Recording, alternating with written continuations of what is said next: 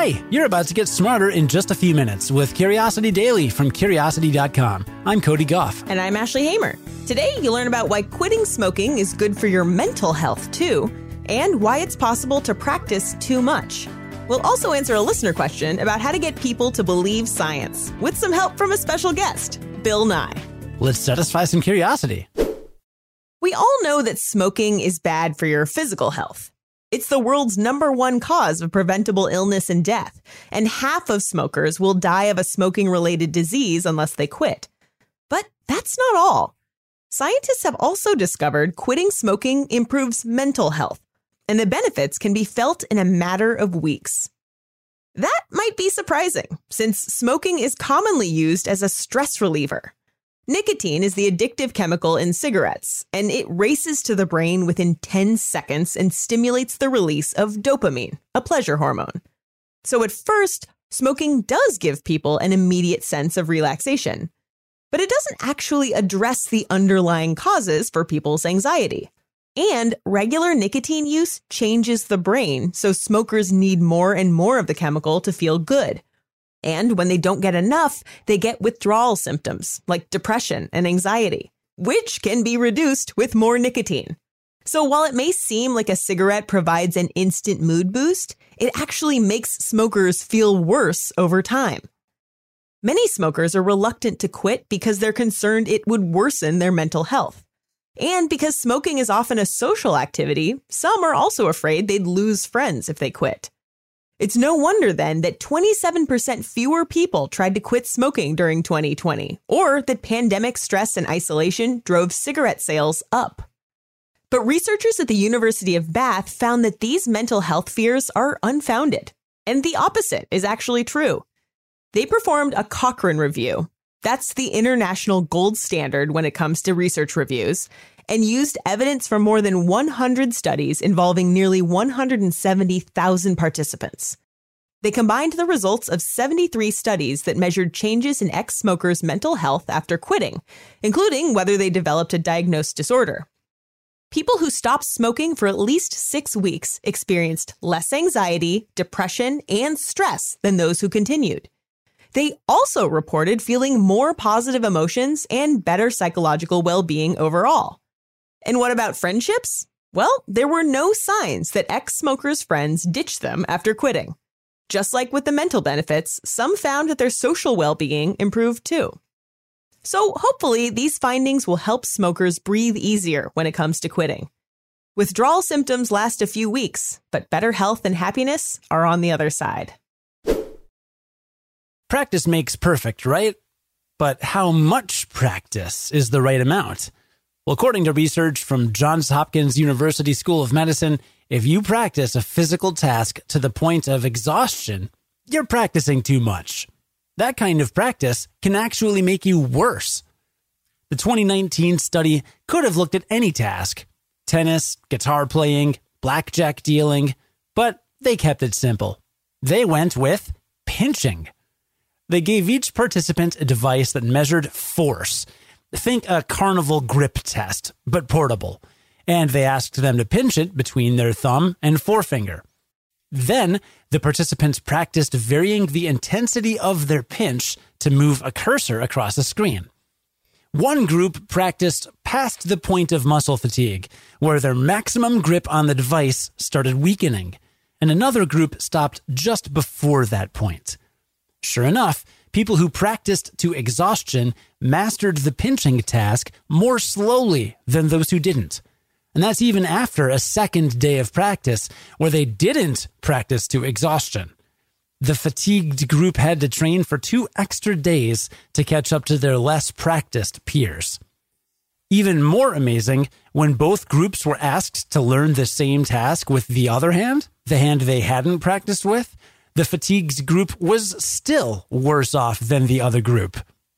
That shows that this wasn't due to fatigue damaging their pinching muscles. Instead, it went all the way to their brains.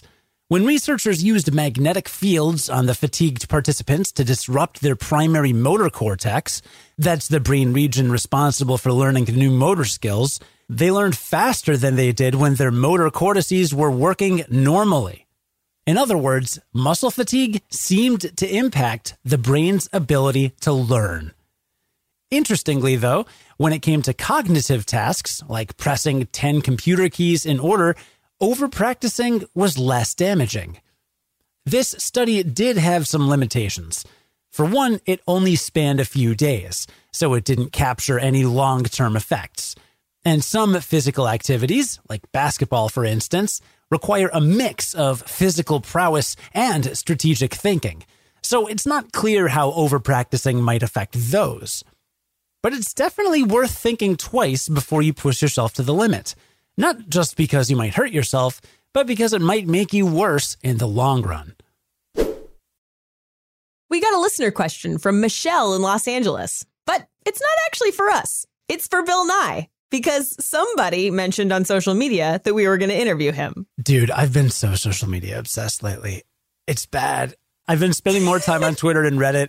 I'm on Clubhouse of all places. I got this new social video app called Hi Ho. I'm like super addicted to it. I'm just Ashley, get me off my phone. Make it stop. I mean, we're still in a pandemic. I'm not going to blame you for any of this. okay, that's fair. Well, anyway, yeah, I let it come out that we were going to talk to Bill Nye, and we got this question even though it only came from me spiraling out of control, Ashley. Spiraling out of control. All right. Anyway, here's the question. My question for Bill Nye is really this. We are all debating about science and facts right now, and it's hard to get everyone to agree on the same approach around COVID and the vaccine and mask wearing. So, how does he get people to use science and data and analysis as a common language to be able to approach problems and solve them together? Great question, Michelle. Well, Bill Nye has been helping people understand science for decades. So we passed along your question to find out how he gets people to come around and trust the research. Well, keep in mind, you, uh, you're not, it's really hard to change somebody's mind in one sitting. Now, of course, the Curiosity podcast changes, I guess, millions of minds every day. I know, but for the rest of us, you got to understand. I believe we have to accept that somebody doesn't change his or her mind the first time they hear about it. If I say raise standard of living of women and girls, they go, come on, that doesn't matter. Equal rights amendment doesn't matter. Come on. No, no, you think about it. It takes somebody a couple years to let go of that view you have to present the argument a couple times, a few times over the course of years, and then it sits in the back of their mind. They turn it over, and then often or sometimes they'll change their minds, and that's good. And so I believe in the zeitgeist, in the great spirit among us. Climate change is now mainstream, whereas at the first Earth Day, it was uh, this uh, just nascent idea, barely veiled. Nobody was really thinking about it. But as the decades have gone on and the evidence has mounted up, and as some of the uh, contrarians have aged out, aka died, uh, things are changing. And so climate policy is becoming, we have a climate envoy to the world now. And um, that's of great value. So the world is changing, and the sooner the better with respect to climate change. So I guess what I'm saying is it takes time, but I strongly believe you have to stick with it. And I am very optimistic about the future, you all, because young people are going to be running the show pretty soon. The contrarians and climate denialists are going to disappear or become less influential. And things are going to change. You guys aren't going to put up with this stuff. You're going to have clean energy and and clean water and access to the internet, you're going to get her done. Yeah, we've got to we've got to have that to keep our hope alive with all the stuff. Well, I'm really optimistic, man. The future is going to be bright if we just get on it. And things are changing, you know, things are changing. Young people are taking over. And uh, everybody vote. Please vote. So remember, repetition is effective. And that's coming straight from Bill Nye, the science guy. You can find links to pick up his latest book and listen to his podcast, Science Rules, in today's show notes. Ashley, what are we going to learn about next week on Curiosity Daily? next week, you'll learn about why narcissism may actually be driven by insecurity. Surprise, surprise. The moon's comet like tail that collides with Earth once a month, a five step process for finding work life balance, the origin of treadmills as torture devices, and more. Okay, so now let's recap what we learned today. We learned that quitting smoking won't just help you live longer, it'll improve your mental health too, like pretty fast. And not only that, but research shows that social well being can also improve after people quit smoking.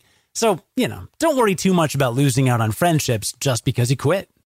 And we learned that it's possible to practice too much because muscle fatigue can impact your brain's ability to learn. Researchers don't know how overpracticing affects every task, like cognitive tasks, but if you feel like you're plateauing and you're having a hard time getting better at something, then maybe ease up a bit. It might help. This totally rings true from music school. You know, practicing four or five hours a day and getting really tired, just so, so fatigued, and my hands would hurt. And it's hard to say how that affected me because I I didn't not do it, right? Like I, that was what I did. I didn't either I practiced that much or I didn't practice enough. That's kind of how it felt. So it was hard to tell whether the over practicing was the thing that made me miss a note later or whether the under practicing did. But it is looking like maybe teachers need to encourage their students to back off a bit. Don't go until you're completely destroyed. Yes, exactly. We also learned that it's hard to change people's minds. But according to Bill Nye, repetition is effective. It might take someone a couple years to let go of one of their views. So don't be discouraged if you don't see results right away, because things are changing. My favorite example of this was a friend I had in college who was doing these alternative medicine treatments that I was really worried about. You know, I had I had looked into them and they were very possibly hurting her. And I was trying to show her how to look at evidence and and find out that these scientific claims that the clinics were making were not real. And she absolutely, we would get in huge arguments. We were very good friends, so we stayed friends through this, but we would get in huge arguments about this, and I could never convince her. And then years later, she calls me up and she says, you know, my, my brother's doing these treatments and I'm really worried about him because they're really harmful and they're not based in science. And she had changed her mind over those years and I never saw it happen. But I have to imagine that I planted a seed. You aren't going to see someone change their mind, but you can help move them toward that goal. Yeah, that's a good story. Thanks. It's kind of it's kind of the reason that I got into science in the first place. Really? Yeah, it's it's it's my superhero story. Hear that, Hollywood? when is the Ashley origin story Discovery Plus special? Today's stories were written by Steffi Drucker and Mae Rice and edited by Ashley Hamer, who's the managing editor for Curiosity Daily. Script writing was by Cody Gough and Sonia Hodgen. Today's episode was produced and edited by Cody Gough. Have a great weekend. And remember, repetition is effective. Repetition is effective. Repetition is effective. Repetition is effective. All right, Repeti- Cody. It loses its effectiveness. I was wondering how long it would take you. As for you, listener, join us again Monday to learn something new in just a few minutes. And until then, stay curious.